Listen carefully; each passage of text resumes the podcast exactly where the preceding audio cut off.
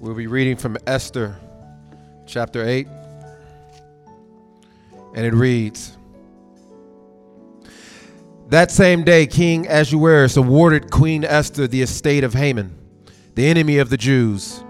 Mordecai entered the king's presence because Esther had revealed her relationship to Mordecai. The king removed his signet ring he had recovered from Haman and gave it to Mordecai. And Esther put it him in charge of Haman's estate. Then Esther addressed the king again. She fell at his feet, wept, and begged him to revoke the evil Haman, the evil of Haman, the Agagite, and his plight, plot he had devised against the Jews. The king extended the gold scepter towards Esther, so she got up and stood before the king. She said, If it pleases the king, I have found favor before him. If the matter seems right to the king and I am pleasing in his eyes, let a royal edict be written. Let it revoke the documents the scheming Haman, son of the Hammedatha, the Agagite, wrote to destroy the Jews who are all in the king's provinces. For how could I bear to see the despair, the disaster that will come on my people? How could I bear to see the destruction of my relatives? King Ahasuerus said to Esther the queen and to Mordecai the Jew, Look, I have given Haman's estate to Esther, and he was hanged on the gallows because he attacked the Jews. Write in the king's name whatever pleases you concerning the Jews, and seal it with this royal signet ring. A document written in the king's name and sealed with the royal signet ring cannot be revoked. On the 20th, on the 23rd day of the third month, that is the month Sivan, the royal scribes were summoned. Everything was written exactly as Mordecai commanded for the Jews, to the satraps, the governors, and the officials of the 127 provinces from India to Cush. The edict was written for each province in its own script, for each ethnic group in its own language, and to the Jews in their own script and language. Mordecai wrote in King Ahasuerus' name and sealed the edict with the royal signet ring. He sent the documents by mounted carriers.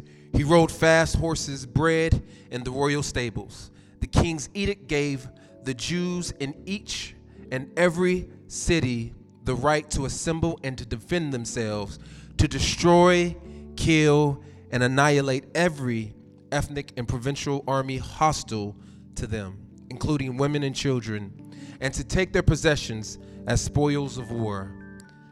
This would take place on a single day throughout all the provinces of King Ahasuerus on the 13th day of the 12th month, the month Adar.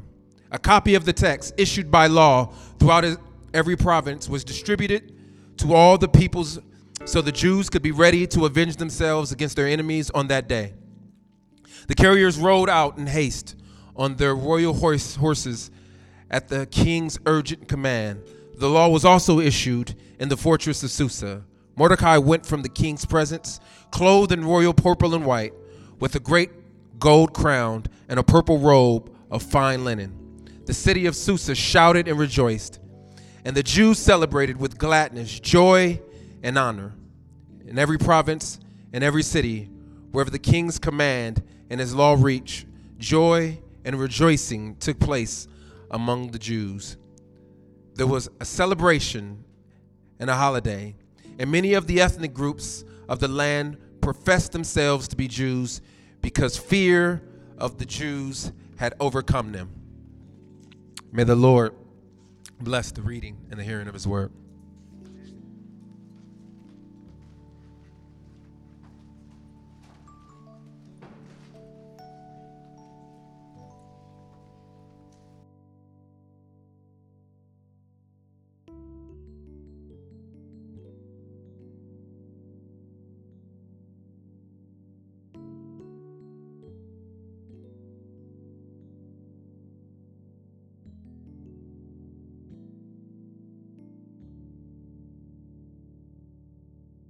Good morning, uh, church. Um, before our brother Lucius comes up, Lucius uh, served here um, as an elder, uh, also a worship pastor, and um, we had a privilege, the privilege of sending him off um, to lead, to launch a church in Marietta called UMovement.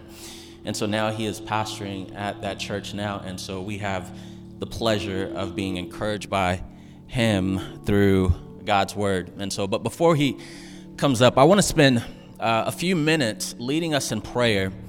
Um, in light of all the things that are happening around the world, specifically with Israel, I think the Bible encourages us to pray for the nation. And not just that, but to pray for our brothers who are in those persecuted places. And so uh, there are, um, in fact, missionaries from Blueprint who have gone out uh, to serve and preach the gospels in the Middle East. And so we want to think of them. Um, we want to think of our persecuted brothers. Uh, but then we also want to think about God's covenant people and pray for them. And so I want to lead us towards that end. If you would pray with me. God, you are king over all the nations. You rule with all authority. We read in Psalms chapter 10, you say, Listen, you listen to the desires of the afflicted, you will strengthen the heart of the weak, you will incline, incline your ear to do justice to the fatherless and to those who are oppressed. You are a refuge and you are a strength when we face trouble. You are near to us, you care for us, and you promise your presence and power when we are in need. And so, in light of the conflict that we are seeing in the Middle East, we as a church turn to you now to mourn with our brothers, praying for peace and comfort for all those who are suffering through this escalating violence on Israel. Violence that has killed, injured thousands, and an unknown number of people have been abducted. We pray for those who have lost loved ones, those who have been affected by this. Lord, right now we pray that they will feel your comfort and your peace. And we pray that you would protect and fight for those who have been abducted and bring them home safely to be returned to their families. We pray for our global leaders who are in position of power with the ability to impact the course of this crisis. We pray that you would give these leaders divine wisdom and discernment to know how to mediate and bring about peaceful a peaceful resolution. May they act with wisdom and compassion and a sincere desire for peace. Lord, we pray for the safety and the well being of the civilians caught in this crossfire and for strength for the first responders and the aid workers providing assistance in the midst of this danger. Lord, we pray that you would open doors that would allow for food, essential medical supplies to reach those who are in need, to rescue the injured, to comfort the grieving, and to help rebuild the lives of those people.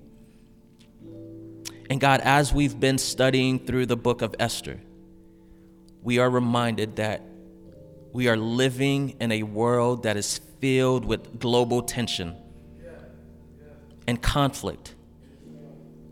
And so your word gives us encouragement to know that you are not removed from this crisis, especially the attack that's on Israel. Though we may not know what you're doing or how you are moving but we know that you are acting. You are actively at work. And so, just like we've been reading in the book of Esther, we pray on behalf of those who need rescue. Just like we've been reading in the book of Esther, we pray that you would lift up in Esther people in position of influence and power for such a time as this to display courage and wisdom to influence people towards a greater plan, your greater plan, in your heart's desire for salvation, redemption, and restoration. let the churches there, the missionaries there, blueprints missionaries there, be the Esthers and the Mordecais, fearlessly standing in the gap for your people, fearlessly proclaiming the only message that can offer true change, true forgiveness, true reconciliation, true hope, true comfort, true peace in the midst of this rising tension. And that's the message of Jesus. And we pray Psalms 122, where you in your word, God, encourages us to pray for Jerusalem. And this is what we want to do today.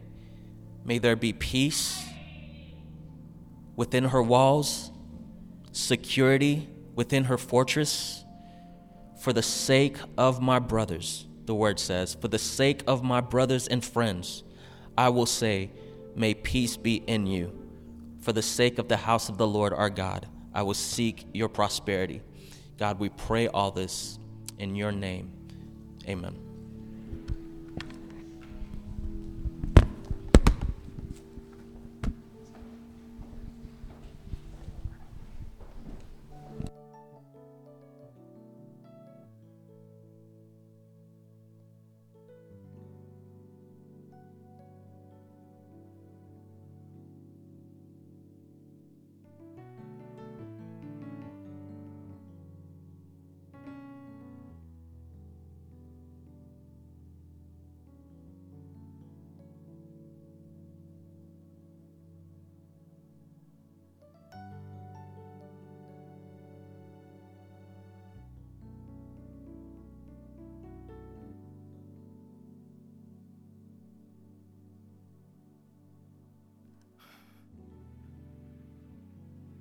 As I look around the room,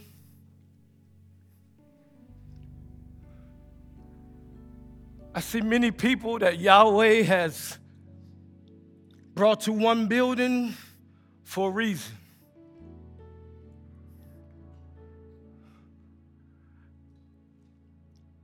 I think about when the Lord Yeshua, Jesus the Christ, saw the crowd he saw their distress. He saw what they were going through. And they said he was filled with compassion. And if you study scripture, they say he was filled with so much compassion and sorrow that he was bent over by what he saw. He was grieved by what he saw. And then he told, he turned to disciples and say, pray to the Lord of the harvest for these people are without shepherds and they're in need of laborers to raise up. Pray to the Lord of the harvest that laborers will arise to serve and engage and encounter these people for the glory of God. I don't know how many in this room are believers, but you are the answer of that prayer. And in light of what my dear brother, Pastor Carly, just prayed, we're reminded daily on social media, on the news, in community that we are in a place of chaos, in a time of mad chaos. A time where there's a lot of hate. There's a lot of despair. There's a lot of grief. There's a lot of loss. There's a lot of lies. There's a lot of loneliness. There's a lot of hurt. And Ephesians 5 reminds us that to make the best of the time. Make the best use of your time for what? For the days are evil.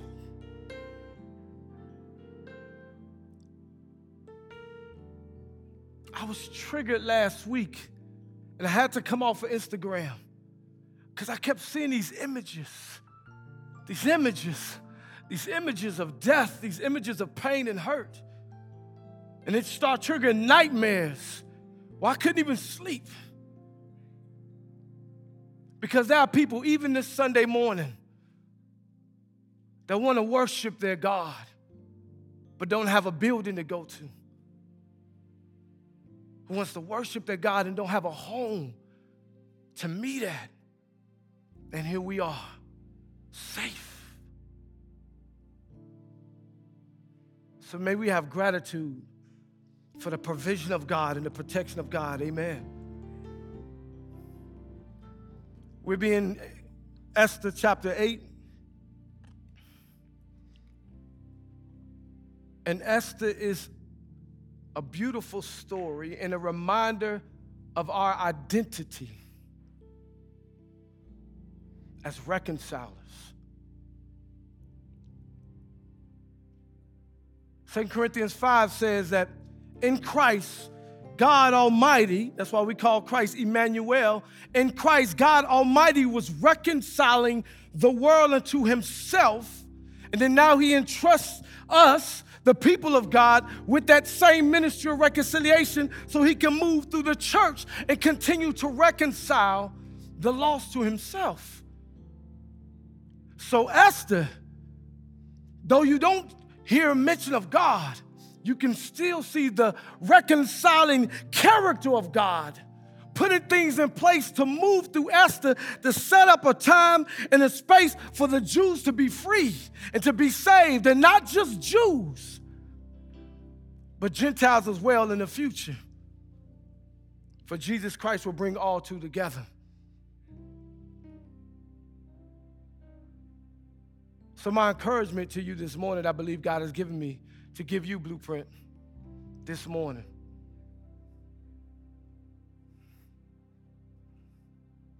Is to redeem the time, to make best use of your time, for the days are evil. Chapter 8 is a very lengthy, so I'm not going to read and go verse by verse. But chapter 8, verses 1 through 3 is a continuation of Esther and Mordecai on mission on behalf of their people. And we know that Haman just got executed because of the shady stuff he was doing and because he put this law in place. One, he hated the Jews, the, the Hebrews, he hated them. And then he put a law in place to make sure that they'd be annihilated, wiped off the planet of the earth, most importantly from the provinces that King Ahasuerus was over. And then here in chapter 8, we continue on from last week that our dear brother has put in place for us. So thank you, Evan. Love you. Always good to see you, brother. So let's dive into Esther chapter 8, verses 1 through 3. So as we look in verses 1 through 3, we see this. It says, On the day that King Ahasuerus gave to Queen Esther the house of Haman, the enemy of the Jews, and Mordecai came before the king. For Esther had told what he was to her, and the king took off his signet ring, which he had taken from Haman, and gave it to Mordecai. And Esther get, set Mordecai over the house of Haman. Pause. When he says that he said, when he said he gave the house over to Esther, what he's saying is that he gave the whole estate, Haman's estate, Everything that he, he ruled over, everything he gave it over, his estate over to Esther. And then so he gave Esther a certain type of dominion over Haman's estate and his people. But then not only that, we see in verses one through two that he also he also gives authority to Mordecai, because that ring, the signet ring, is a symbol of, of, of authority. He gave him authority so he could be able to make decisions on behalf of the king and the kingdom. So, in these first two verses, we see something so beautiful that through Esther, God is restoring a level of dominion and authority to his people.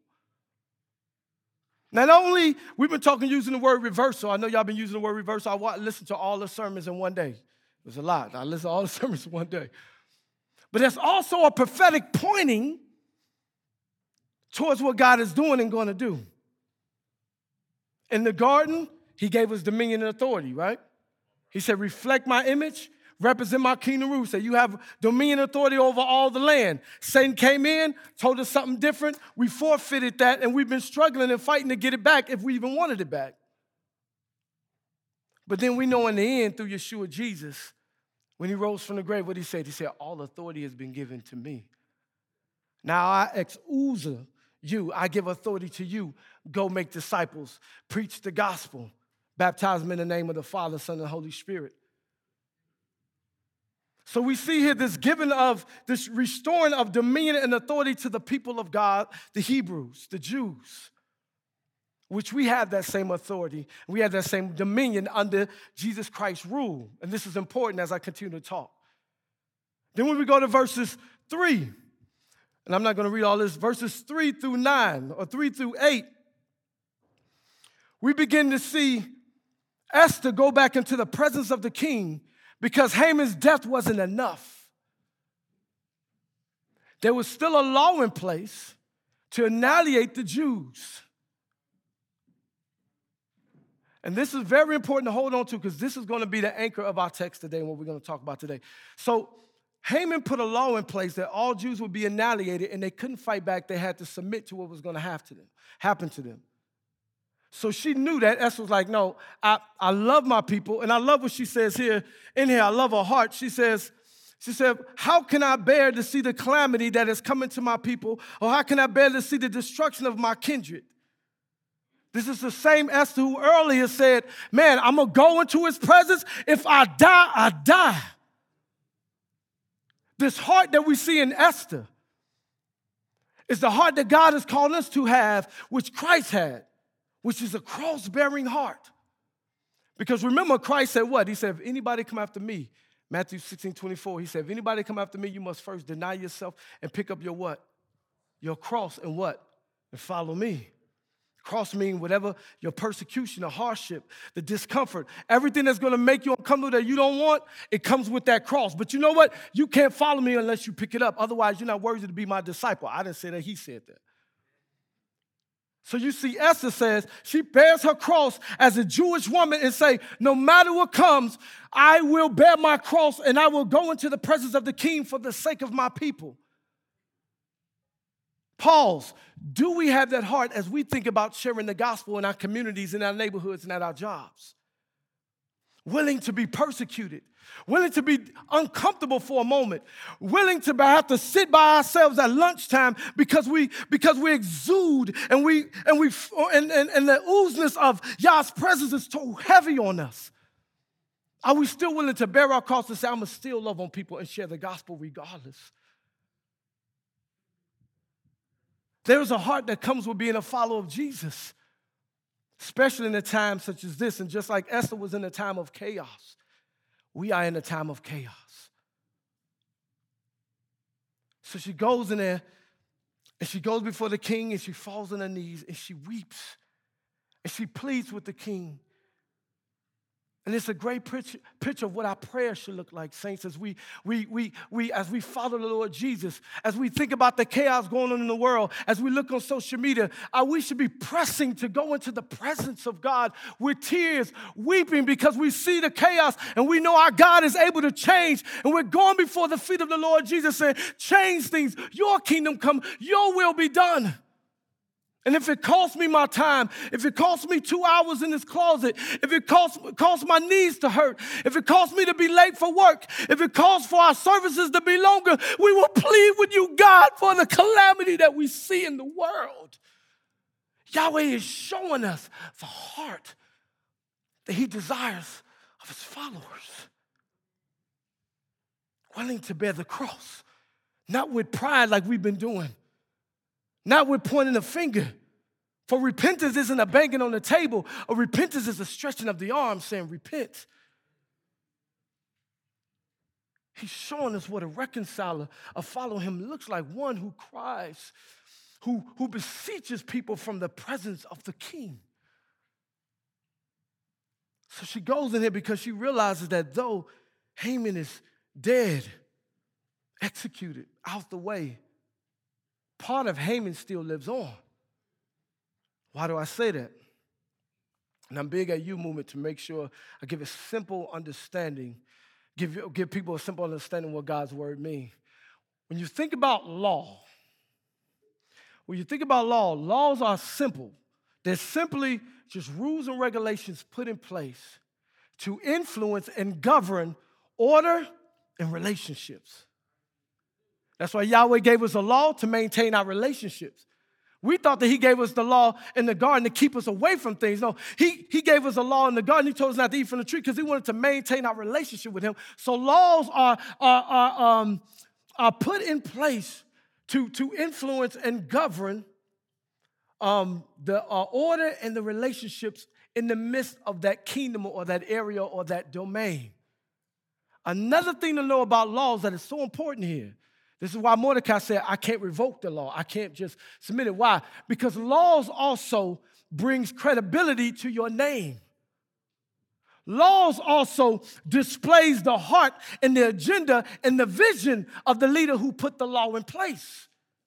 So laws are an extension of the very leader who put the law in place. That's why it's very important that's why we pray and we, we talk about, man, who should we put in place as president? Who should we put in place as governor? Because we want to make sure that the leader we put in place, his heart is in a position that when he put a law in place, it's an, it's an extension of him that we agree with. So, so uh, Ahasuerus said, I can't just revoke the law because that would do something to my credibility. My yay can be my yay no more, and my nay can be my nay no more. And then they asked me, is it that you did you change your heart about what you feel? Because the law is an extension of the king. So he said, Man, I did, I did honor, though I may not believe it, I did honor it, I did give him my yay. He said, But what I do, what I will do is give you authority to counter that law. So laws, again, are regulations and rules put in place to influence and, and govern our order and relationships. Now, why is that important here again? Because though Haman was passed away and he was dead, he was executed, his life still lived on through the law. So, though they got him out the way, they still will, the law will still do what he wanted to do. Let me give you a simple example. I mean, I, Carly been doing this the whole time. Movies, right? Movies, and anybody know I talk about movies too when I used to preach at Blueprint, right? Movies, right? When you think about an action movie, right, you got the hero, you got the villain, and there's some reason always this ticking time bomb somewhere in the city, right? Somewhere, right?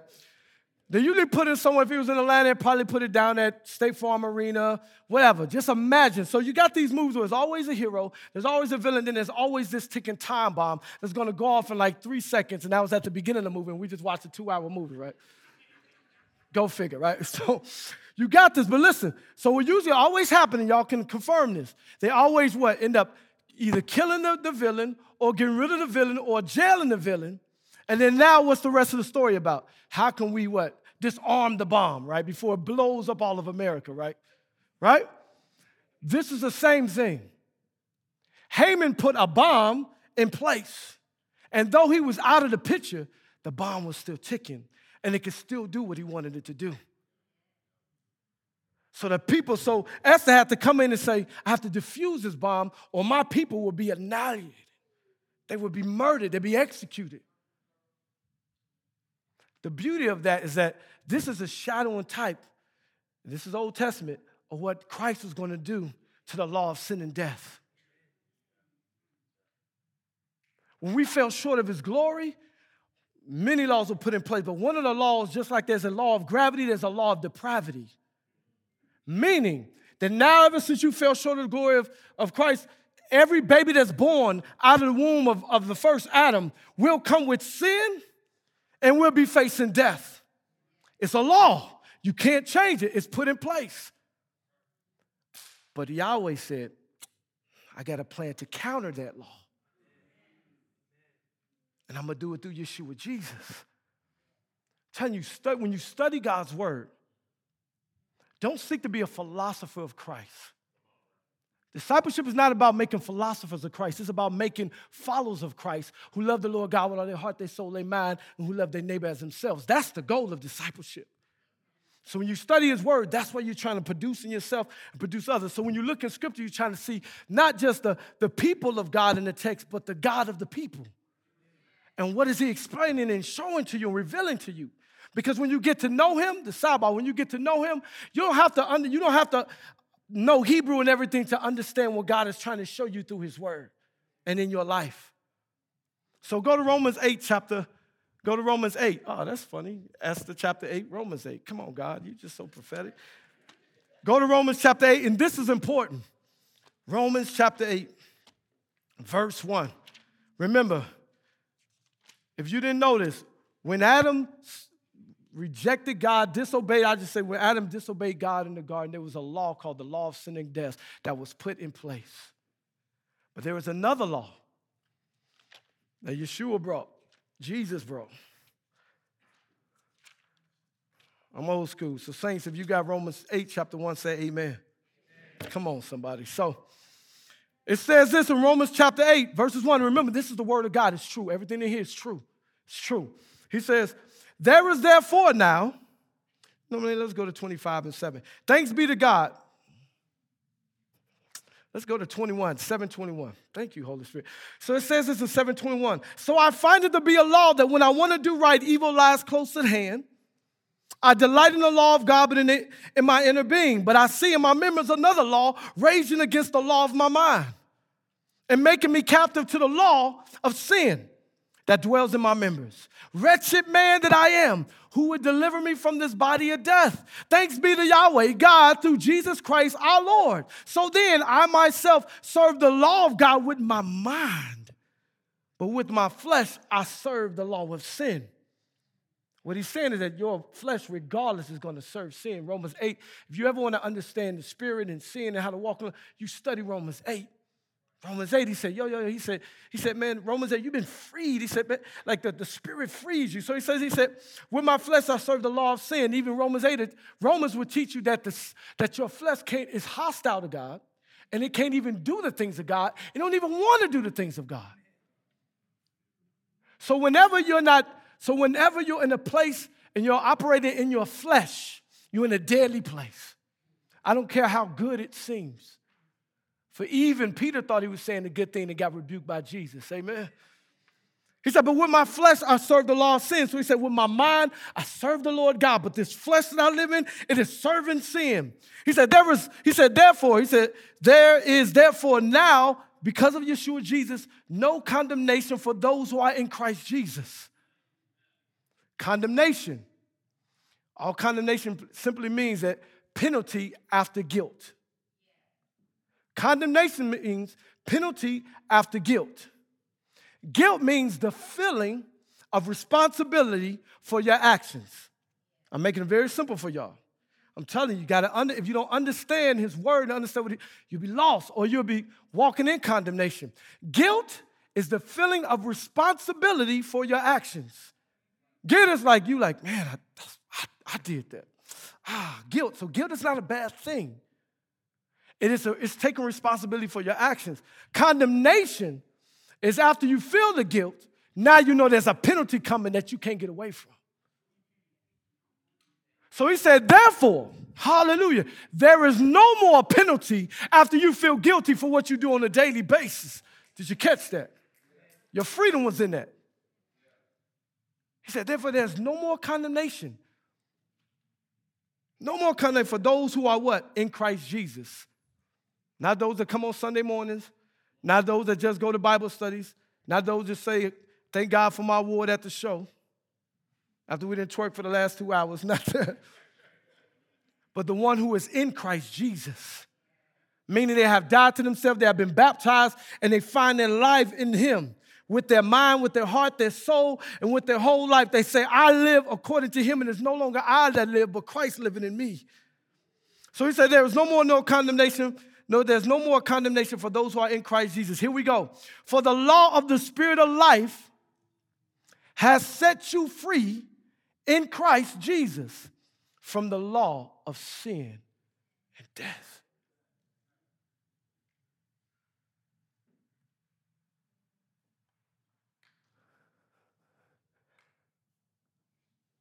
So, what we see in this section is that a new law was put in place to counter the old law.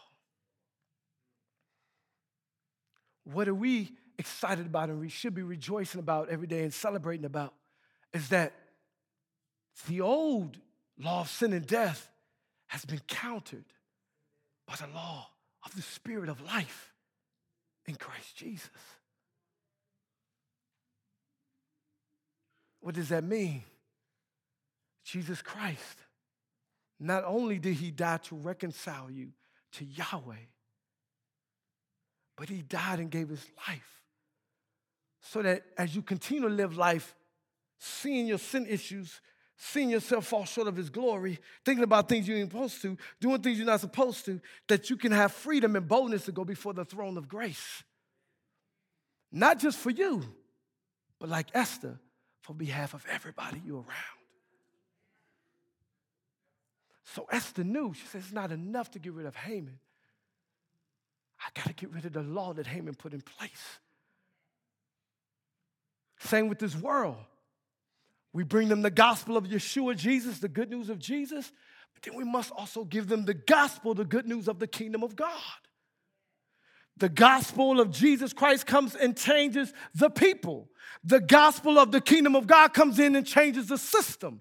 We just sung a song that said, What? His government, the government was on Jesus' shoulders. That's kingdom.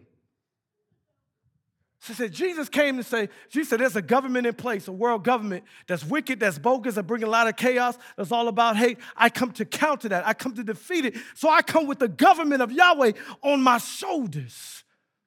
And then when you let me in your heart, I put laws in you by the Spirit that regulates and influences your relationships and the order within you.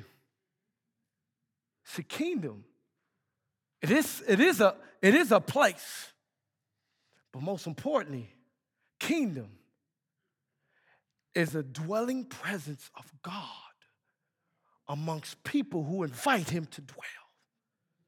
And when he dwell, he changes things. When he dwell, he changes things.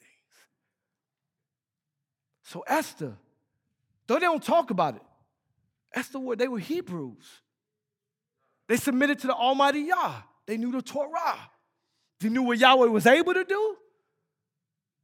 So they did according to knowing who they served. So the blessing we find in this, when anything is that now, daily, as we face issues that we see in our neighborhoods and issues we see in our families, we don't run away from them. We run to them with prayer.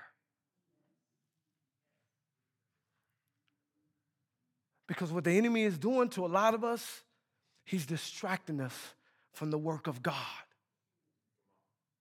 Most importantly, with condemnation. You see yourself falling short of your glory. You see yourself, I shouldn't have did it with that guy. I shouldn't have did it man, I shouldn't have drunk that. I shouldn't have. And it makes us feel like we, we're not worthy to do a work and we don't want to do nothing. Oh, I don't, I'm not worthy to do this. I'm not worthy to go to service or something. I'm not, who told you you weren't worthy? When you took on the life of Jesus Christ, you took on his holiness and his righteousness. And you became a son and a daughter of Yahweh. Even if you don't think you're worthy, you still inherit it. My daddy can give me a nice, dope Cadillac with rims and stuff on, and I can say, I'm not worthy. Where them keys? I'm not worthy, boy. Why? Because it's free.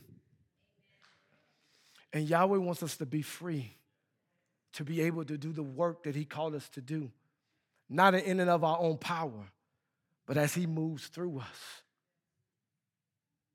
And then after they put the law in place, they put the different law in place, and they sent the, the word out to everybody, to all the Jews, to all the people, to let them know this law is in place. You can't, uh, if you try to go against the Jews, they can fight back now. And then it ends off saying that the people rejoice, which shows us they rejoice off the salvation that they received through the act of Esther and Mordecai, which is pointing to the future, rejoicing we would do in heaven with the elders and the angels. But also right now, because the Bible says when one sinner repents, what? The heavens rejoice.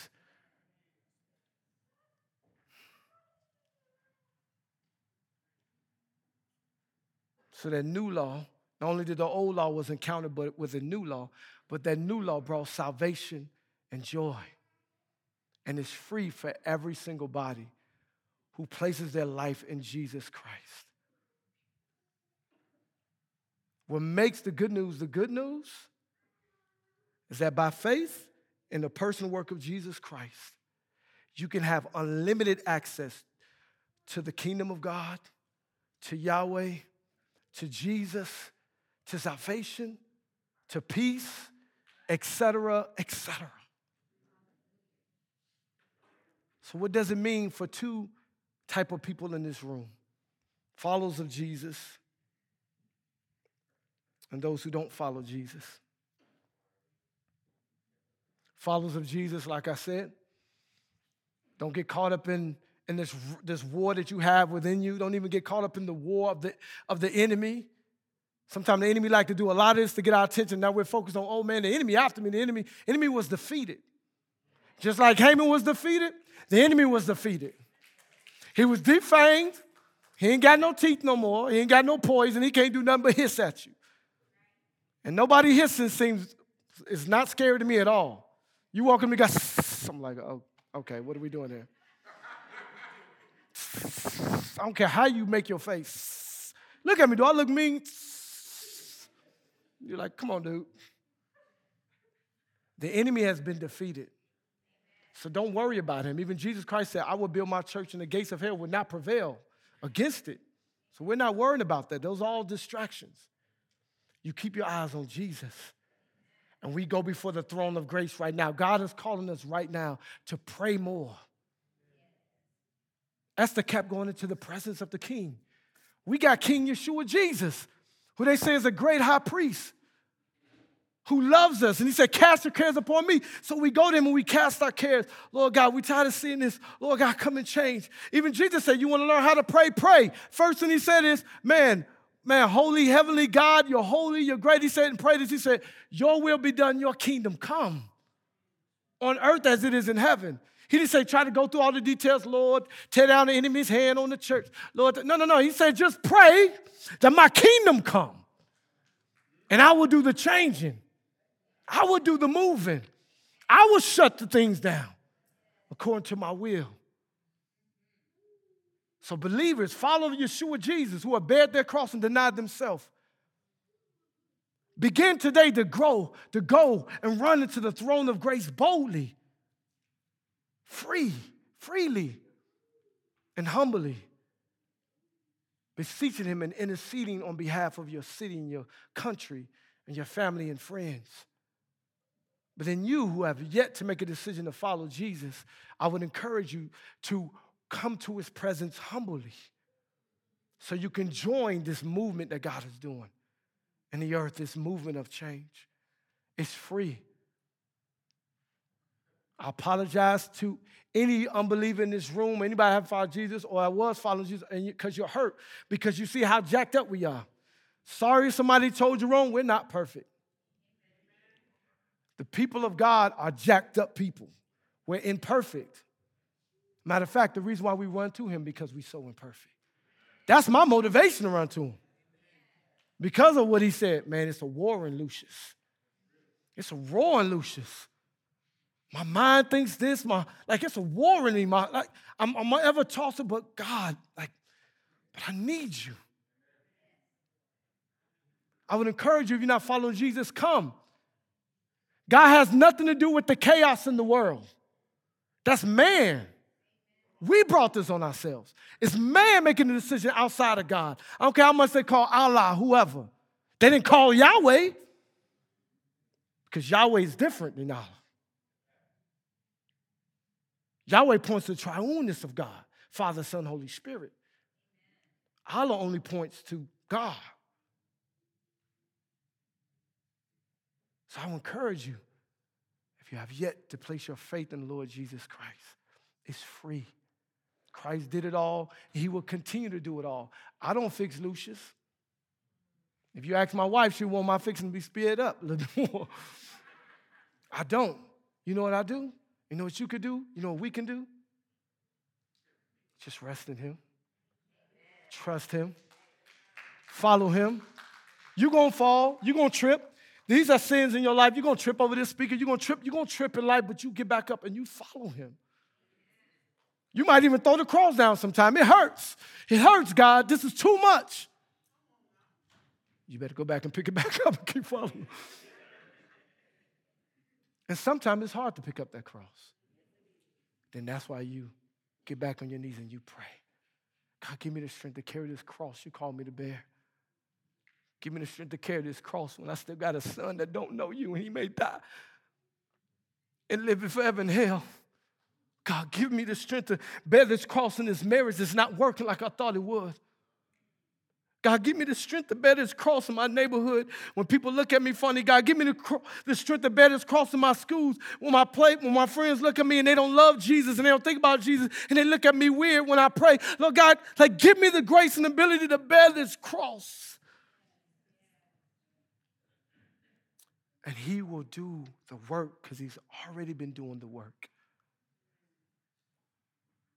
Be encouraged.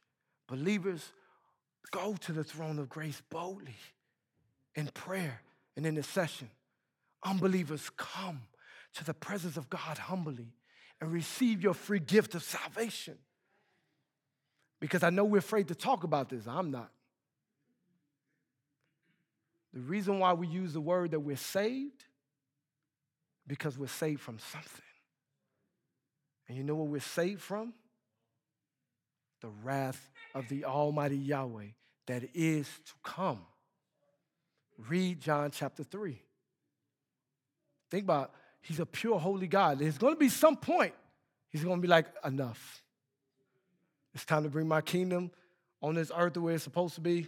Enough. Reason why he hasn't came yet because he's giving you time, giving us time to surrender to him. Communion was called the Passover lamb dinner. He said, Yo, go prepare the Passover dinner. Then what, what you see in the next section? They was taking communion with the food. Why? Because Jesus Christ is the Passover lamb. What does that mean? Just like in the Old Testament, God does a lot of shadowing of things. The, the, the, the, the New Testament usually unveils what's been concealed in the, in the Old Testament. In the Old Testament, the Jews, the Hebrews, the death angel passed over their homes because the blood of the Lamb was on their doorposts of their homes. So, as he was bringing death to this community, he said, Put the blood of the lamb on the homes so the death angel will pass over you. And that's why you get the Passover meal. But it happens again. We take on the blood of Yeshua Jesus. He said, There's no condemnation in Christ Jesus. We take on the blood of Yeshua. And then now, when the wrath of God comes, he said, Uh uh uh, those mine. The wrath of God will pass over. That's why we say we saved. Not to act like we're more holy than you. We're saying it because, praise God, we've been saved. We want you to be saved. Come with all that you are, it don't matter. He will do the work. For Esther keeps reminding us that God is at work even when you don't hear him or see him, even when you don't feel him. That's why he said, Have faith in me. Faith don't need to feel anything. Faith just knows. My son them don't have to feel me behind them if somebody come against them when they playing ball at the gym. They know my pops come in this gym, it's on the popping. They just know it. We have to just know that God is doing a work through us. Don't try to be perfect. Don't try to figure it out. He done it all. He's going to transform you. I was rich. I'm still a rich. Got me brought, bring you out of the hood in Gary, Indiana. Never thought I'd be on stage preaching the gospel. I've been in so many shootouts. I've seen so many different type of drugs. Last Sunday, I was went back read my old one of my reports from one of my court cases when I'm facing two B, B uh, felonies for dealing cocaine to undercover, and I'm reading through it like this was me. I did nothing though, yo. He counted my life and I surrendered. That's all. I don't deserve my wife. I don't deserve my children. And I'm not much enough to be nothing. Even when I preach, it's all Yah. I didn't get a word till yesterday. Because why? I wait on Yah. Because you are his people. So I love you. But we're in a time to where we need to be like Esther